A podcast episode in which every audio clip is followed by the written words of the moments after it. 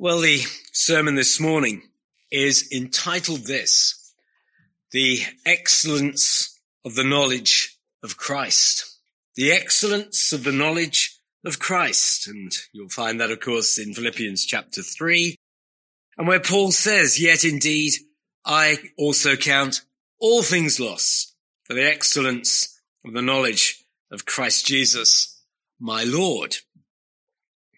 Well, Paul or perhaps we should call him in his old title, Saul of Tarsus, knew a lot about a lot. He really did. He was a well-taught man and he had been schooled, sat at the feet of Gamaliel, one of the principal teachers of the Jewish religion. Well, that was quite a title to have. And he lists further things, doesn't he, there? He says, well, if people are going to have confidence in where they started in life, who they are, what their birthright is, then sorry, I can trump a lot of you. I can, I can outbid you all because I've got it all going for me, actually. Just look who I am. There is me. I'm the stock of Israel, circumcised the eighth day. You see, we got it all right there. The law didn't miss a trick here. Tribe of Benjamin. Well, that's one of the more illustrious tribes. Hebrew of the Hebrews. You won't find anything lacking in my genealogy. What else concerning the law of Pharisee? Well, they were the top dogs, weren't they there? The Pharisees, the leading religious sect of that day concerning zeal, persecuting the church. That earned you respect. At least it did for your root and branch Pharisee. That earned you respect if you were persecuting the church and concerning the righteousness which is in the law, blameless. If you measured me against the, the outward things that you could do and where it would seem that you were doing well. Well, I again was blameless. I was beyond the lot of them. I was a streets ahead. So he's a man. He knew a lot about a lot. But then he realized that he knew nothing of eternal value. He knew nothing all his background, all that upbringing, all of those status things that he had that were going for him actually were nothing, counted as nothing. In fact, he's got stronger language than that to use about it, as we'll see, because of eternity, of finding God's favor and really knowing God. He was absolutely nowhere fact, worse than nowhere. But that he then describes to us how he discovered someone. Ah, not something. He discovered someone. And that someone then became absolutely everything to him. Journey's end, completion. This is actually what his own false heart, his deceived heart was needing, actually needing. He didn't need the other things. Those were not helping him at all. But now he's a very contented man. He tells them that in the later chapters in, in Philippians. He's a very contented man, very satisfied man. The things are easy for him. He's in prison when he writes this.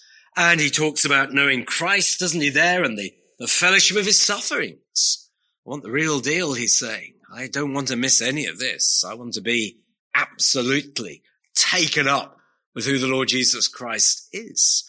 If it means sufferings, then count me in. I want to be part of everything that it means to be united with him. Because now, job is done. Journey's end. Search is over. Don't need now to be worrying about uh, all the things I used to worry about. Don't need to be absorbed in the things that I used to. I have conveyed to me a sense of standing and self-esteem. Done with that. Because now I have found the very one whom to know. Well, that is the most excellent, excellent of beings. This is excellence of knowledge that I possess in him. So my first heading is this. A historical person you can know. A historical person you can know. And know in a sense of living with him, living with that person as a living experience. Well, there are a lot of, a lot of dead historical figures. You don't need me to tell you that. And you can't have the same relationship with them as you can have with the Lord Jesus Christ.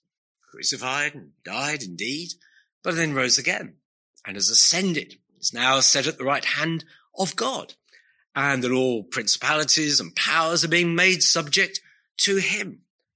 Wonder of wonders, friends, today, you and I can have a living relationship with him.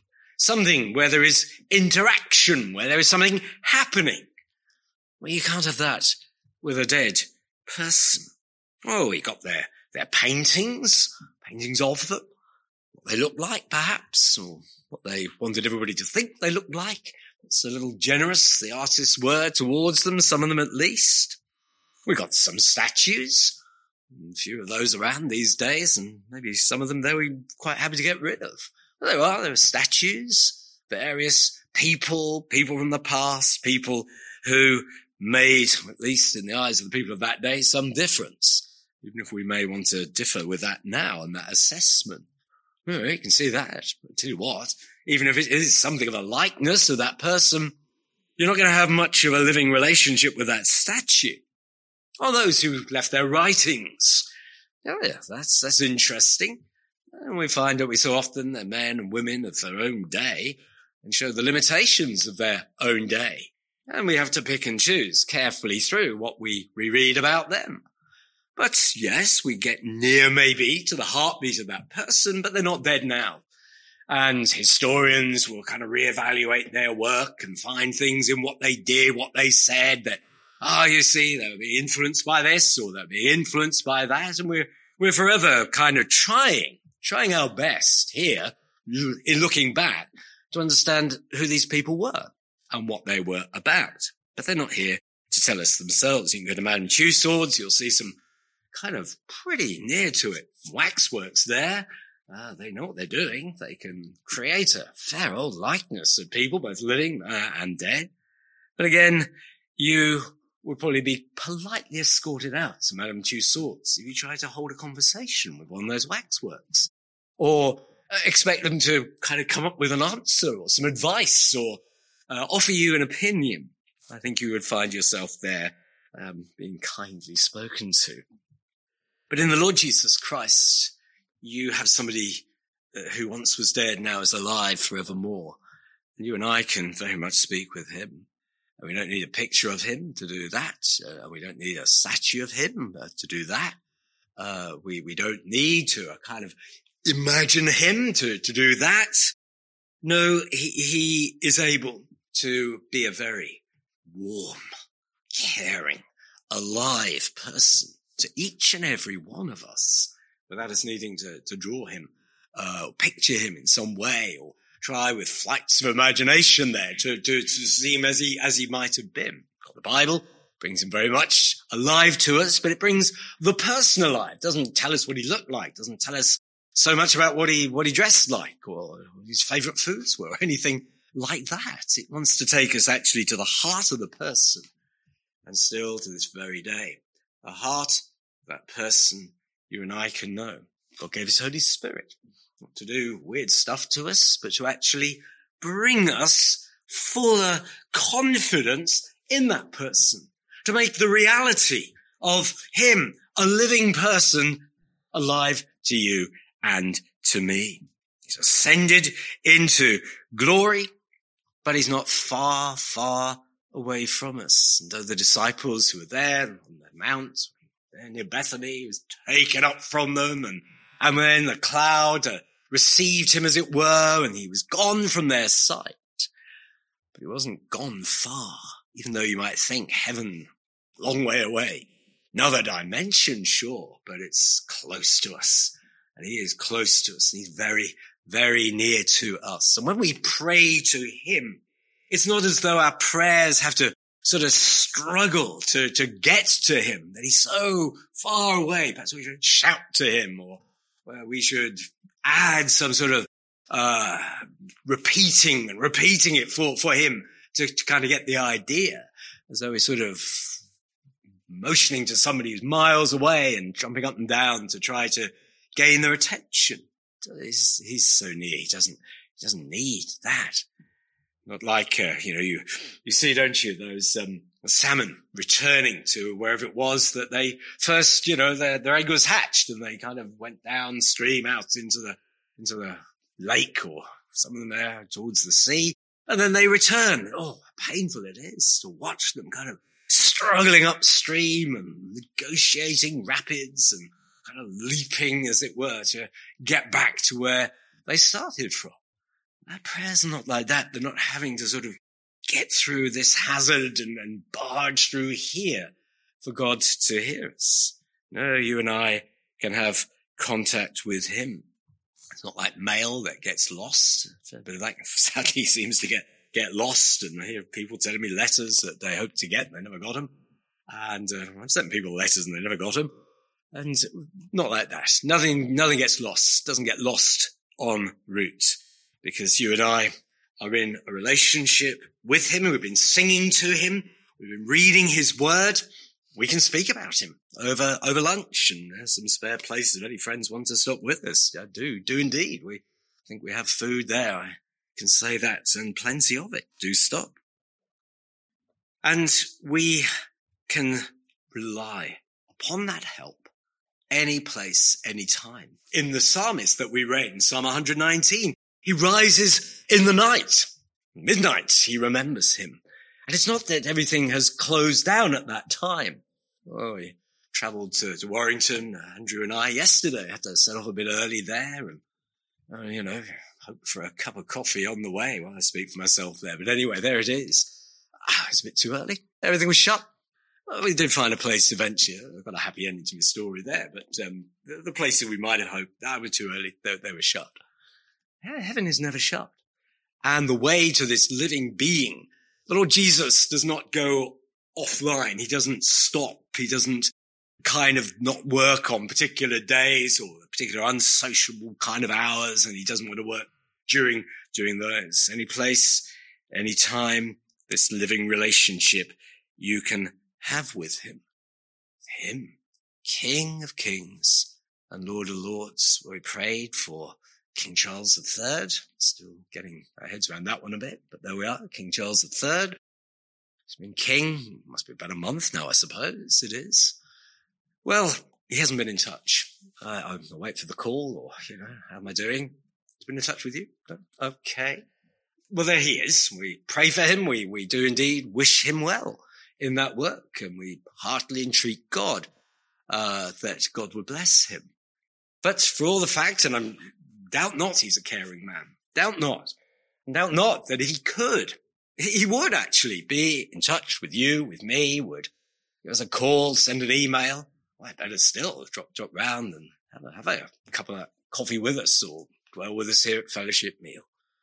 But I have to let you down gently on this. I don't think that call is going to come. I don't think uh, we'll be making uh, available there a place at our table. King Charles the third. I don't quite see that happening. So I'm sure he cares for us, and I'm sure if he could, he would, and uh, must maybe feel the burden of his office. But our King of Kings, with all due respect to King Charles III, we move to a higher authority here. Our King of Kings and our Lord of Lords is here to help all the time. And there are no details that are too small to engage his concern. If it concerns you, it concerns me, it concerns him.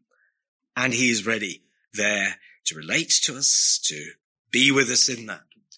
I don't think either that we have to do something odd to ourselves. You see, I'm trying not to use the word weird too often. I'm overusing it. We use the word odd. Do something odd or strange to ourselves or get ourselves into some sort of weird, oh, I used it, a weird state of consciousness in order to commune with him or to properly commune with him, to be properly in the spirit with him. Not far from it. You, you and I need to be at our most alert and our most awake. We need to engage our mind, our soul, our affections, our everything.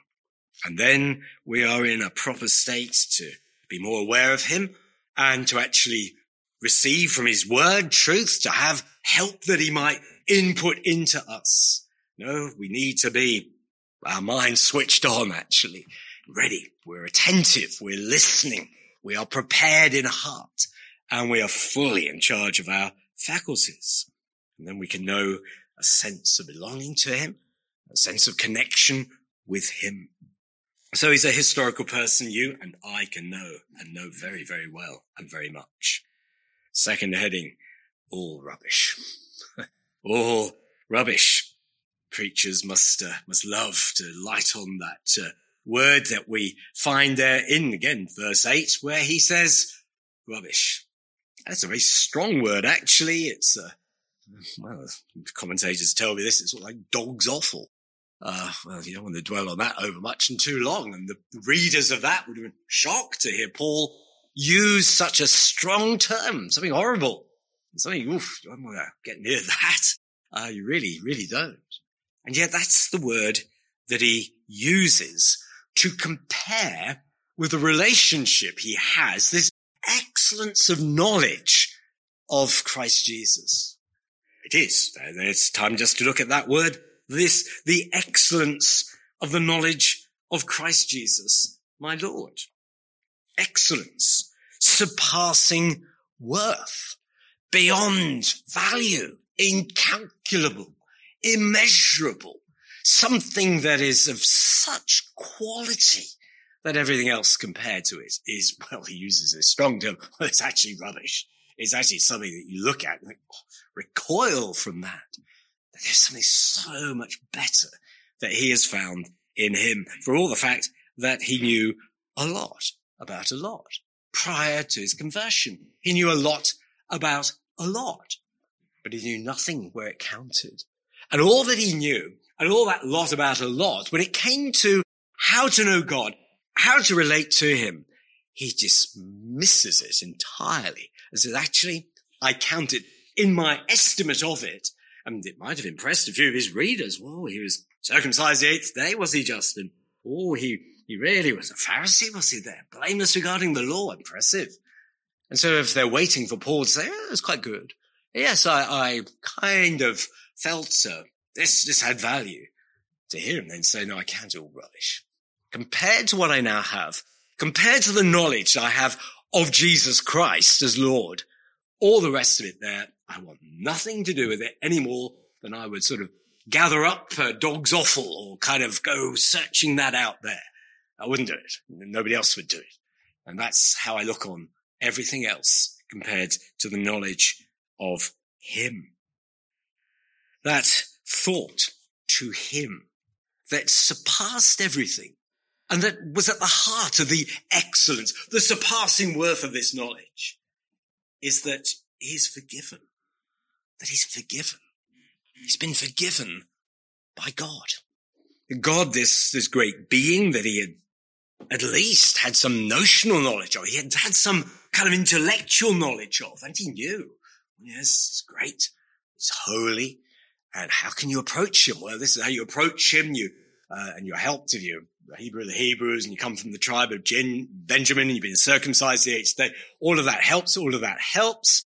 But then you've got to do the right things. You've got to be the right person, ideally from this background here. If you're not from my particular tribe or from the tribe of Judah, it's harder work for you, but I've got a head start on that. That was great.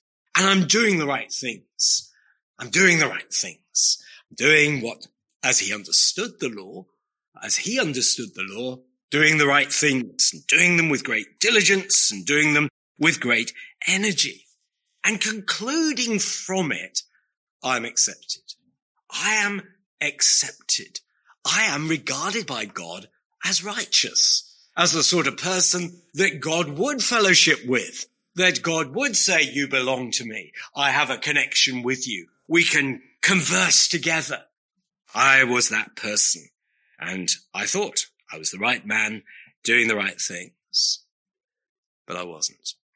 And in fact, it was the opposite. I was doing the wrong things. I hadn't even understood the law that I thought I was an expert in. I hadn't understood how to be accepted by God, which is the most elementary, the most basic thing to know? How can I be accepted by this great God? How, how can a holy God receive a sinful person like me? How can we have connection? How can we have fellowship? And he said, I thought I knew the answer to that. I thought I had that righteousness where God would say, yes, this person I accept. I regard him, her as righteous. I thought I was that man. I realized I wasn't. And it all completely unraveled. Said, I worked out myself here. I worked out what I was doing here. I was very pleased with myself. I was actually very proud of who I was, my standing, my background. Oh, look how many things I'm doing here and all the right things at that. This is good. I'm in a good place here and felt therefore very pleased with himself. I rather thought other people should say, Oh, you are doing the right things. So you're getting feedback from your, the people around you.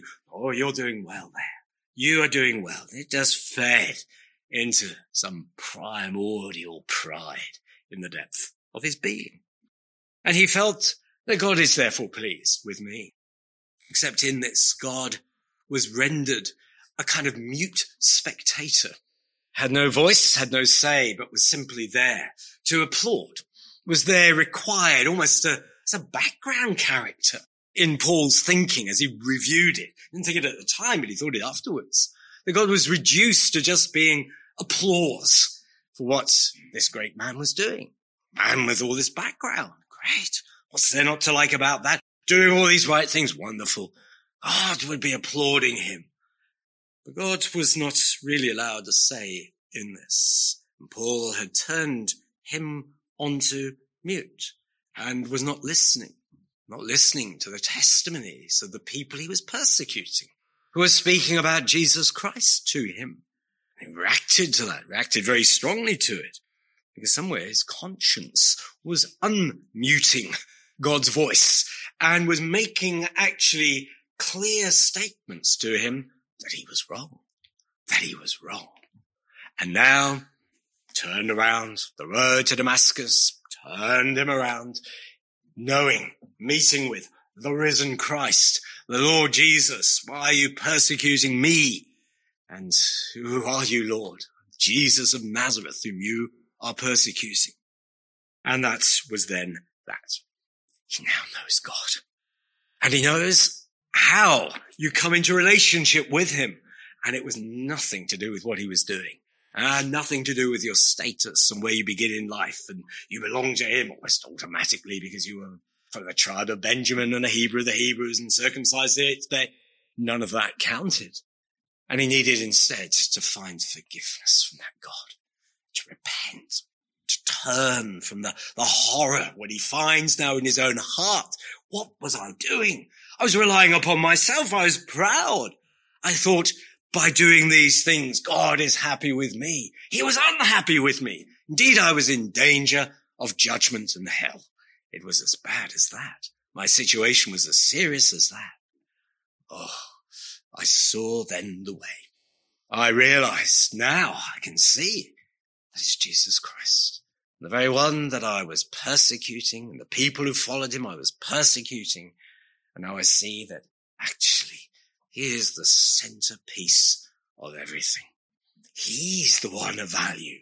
He is the pearl that you discover and you sell everything else. It's got no value now compared to him.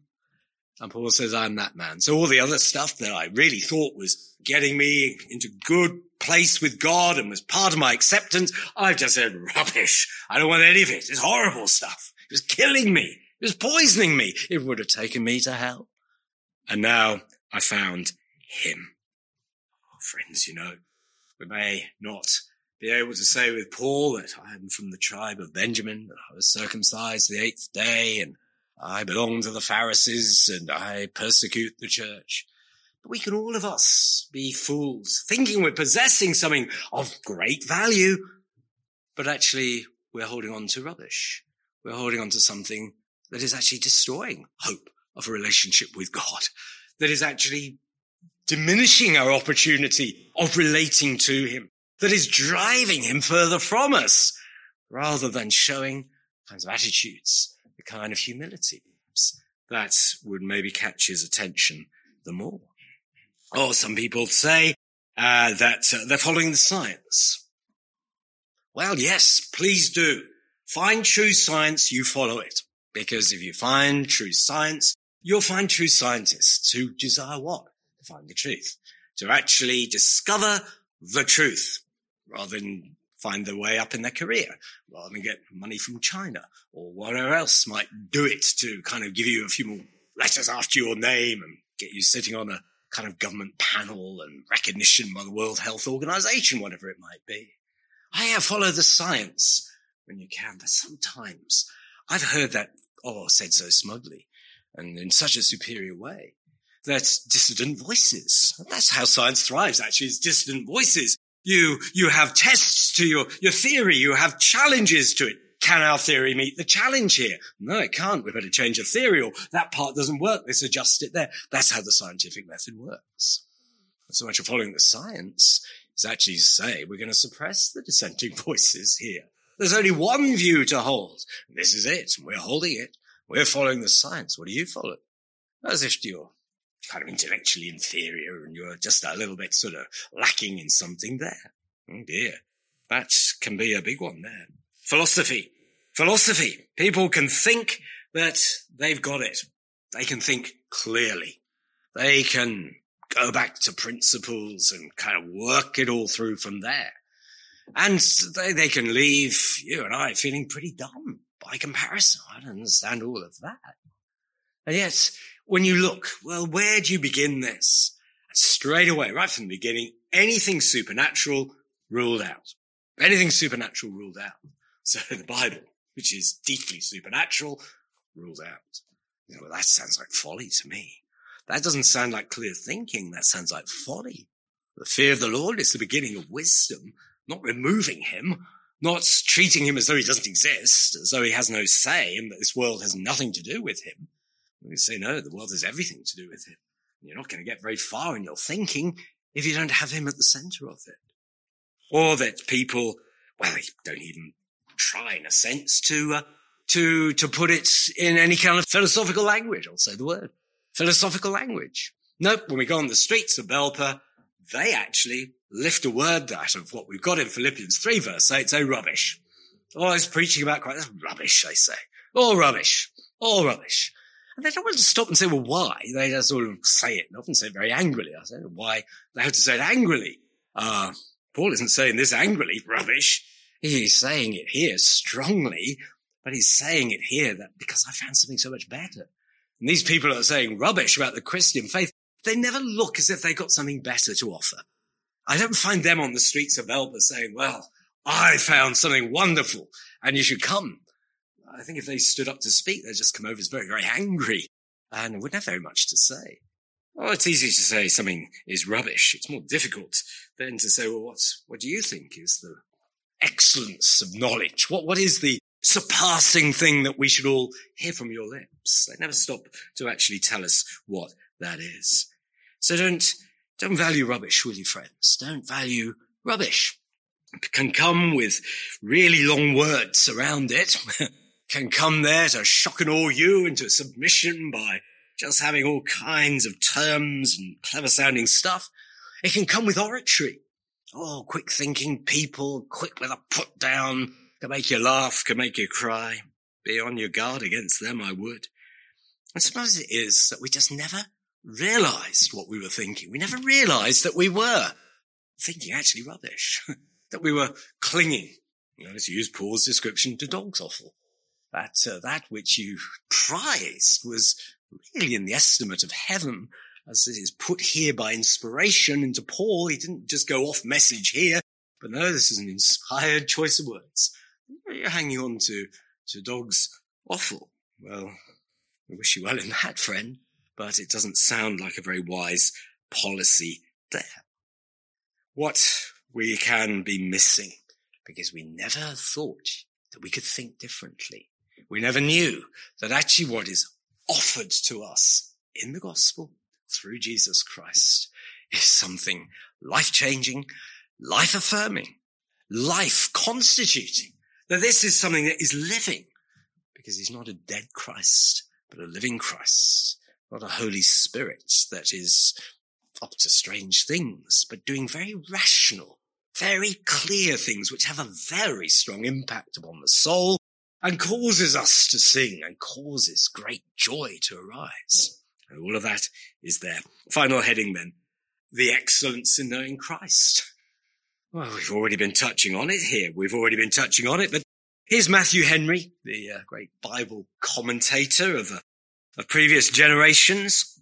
And uh, this is what's written in his commentary. I think these are actually his words, but the ones who followed on after him and completed his commentary.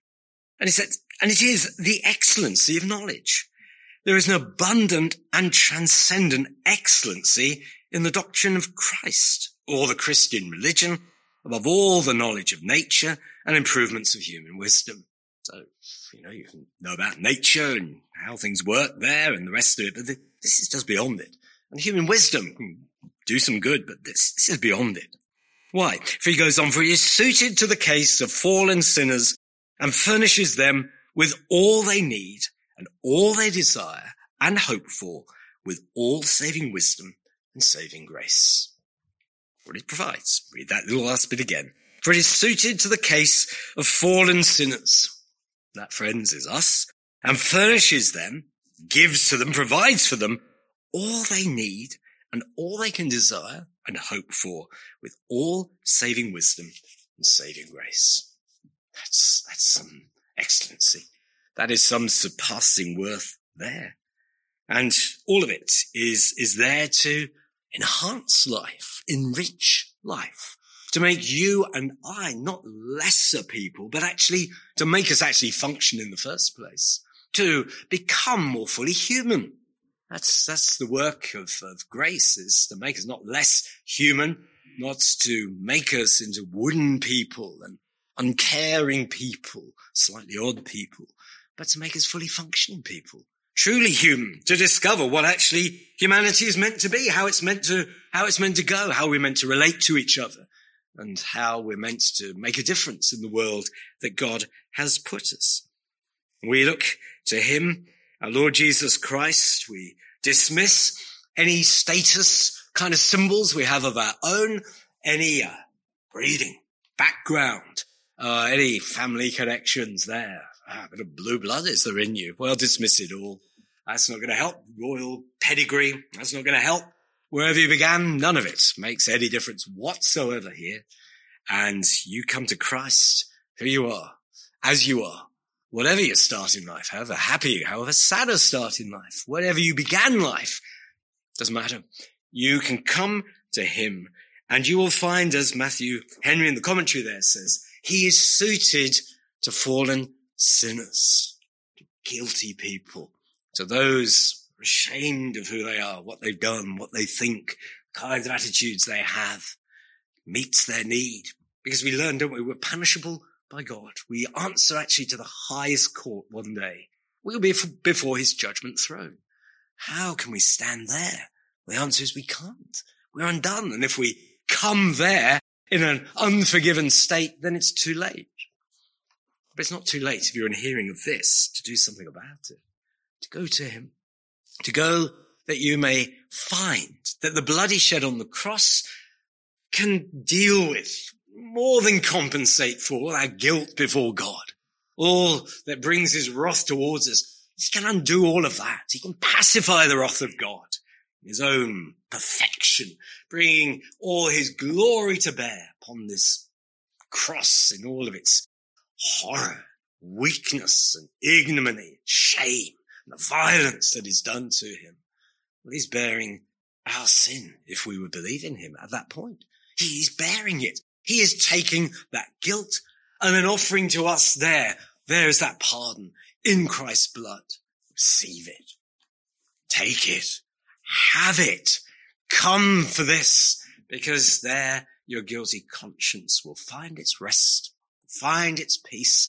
You'll be able to shake free of all the things that bring us shame that, oh, we grieve that we ever thought that, we ever said that, that could ever move us. We have that kind of ambition. We can grieve over it and see, ah, but at the cross, it ended its life there. And God says no longer, do I have this before me that they said that and that they did that. That is now wiped clean. They begin afresh and they begin more than where they were. I don't just take away that and leave them just to get on with it. I am there. I am an intercessor for them. I pray for them. I pour out upon them my Holy Spirit. I bring into their lives helpful experiences. And sometimes I teach them hard lessons if they slow at learning and turned away from me. I bring them back to me and I may use some strong discipline to do it, but I'll do it because I love them and I'm warm towards them and I'm wanting to kindly educate them and train them and help them to get away from what creates for them their sadnesses and bogs them down in needless worries and causes them there to, to trip over and lose their way and lose their comforts and their assurance. There to bring to them good things. This is excellent. This is surpassing worth. You look at the world out there. What does it have? Friends, what, what really does it have? That we have him helping us. Oh, as I say, he makes us more transparent to ourselves and fits us with now a bigger check on our pride. And when that expresses itself and alarm bells ring more rapidly now and more clearly now, more stridently, and we take action, we're wise when that happens. And there's always more that he's wanting to do, more to give, more to give, not taking away from us. He's not sabotaging like that's Putin sabotaging some of these gas pipelines or somebody is and uh, trying to spoil everybody's day there. And learn that half the German rail system packed up the other day because somebody helpfully cut through a vital cable and disable the whole system. Well, God hasn't come to do that. He's not come to, to wreck us and then to kind of disable us there and kind of push us into some strange misshape there or alter us in a, in a kind of artificial way. He's come to make us real people and he keeps on providing, keeps on providing. Does the world have that? Does it have a sympathetic friend to turn to? Does it have somebody who is rich in mercy? Does it have somebody so powerful who can really affect change? Can they pray to a God who can nudge non-Christians and suddenly make them very helpful or can even nudge nature and make nature very helpful on occasion? Do they have that? Do they pray to him? They haven't. They wander sadly in the world, strangers to what they could have, what they could know, dismissing as rubbish that which is excellent. Excellence of the knowledge of Christ, to know him. Well, none but his loved ones know that love of Jesus, what it is. Oh, but friends, when we've tasted and seen that the Lord is good, we can't be satisfied with just that. We want to know more. And we want to see more of his work in our souls. We want to see more of his work in our communities. And we, we want to see more people coming under his gracious and kind influences, joining with him uh, in his work. Hardly begun to tell you the excellence of the knowledge of Christ. And Paul has plenty to write, doesn't he, in these epistles? Well, that's the beginning of it, and we can delve in there and absolutely find that there's always more to know, more to discover, more sin to uproot within ourselves, more of his grace, more of his love to drink in and to take hold of. And Paul is overwhelmed with it. Anything else, everything else has got no value. Nothing compares to this. Well, may each of us discover that for ourselves. Not academic knowledge, not me just standing up here in this pulpit telling you about something you haven't clue about. I hope it's something you do know about, already know something about, already know more about, maybe more than I know about. Well, that is good. But may we all of us ensure that we're not relying upon what the Bible declares in the end to be rubbish, false hopes, false thinking. Be gone with it part with it, repent of it, put your trust in Christ and in Christ alone. Not who you are, not what you are, what you think you are, what I think I am, but in Christ. And you will find then he has so, so much for us. There is Paul counting all the rest of it loss. It was debit. It was not crediting me with anything, but I found him who does. And it's the excellence the knowledge Christ Jesus, my Lord. Is he your Lord? Come to him soon.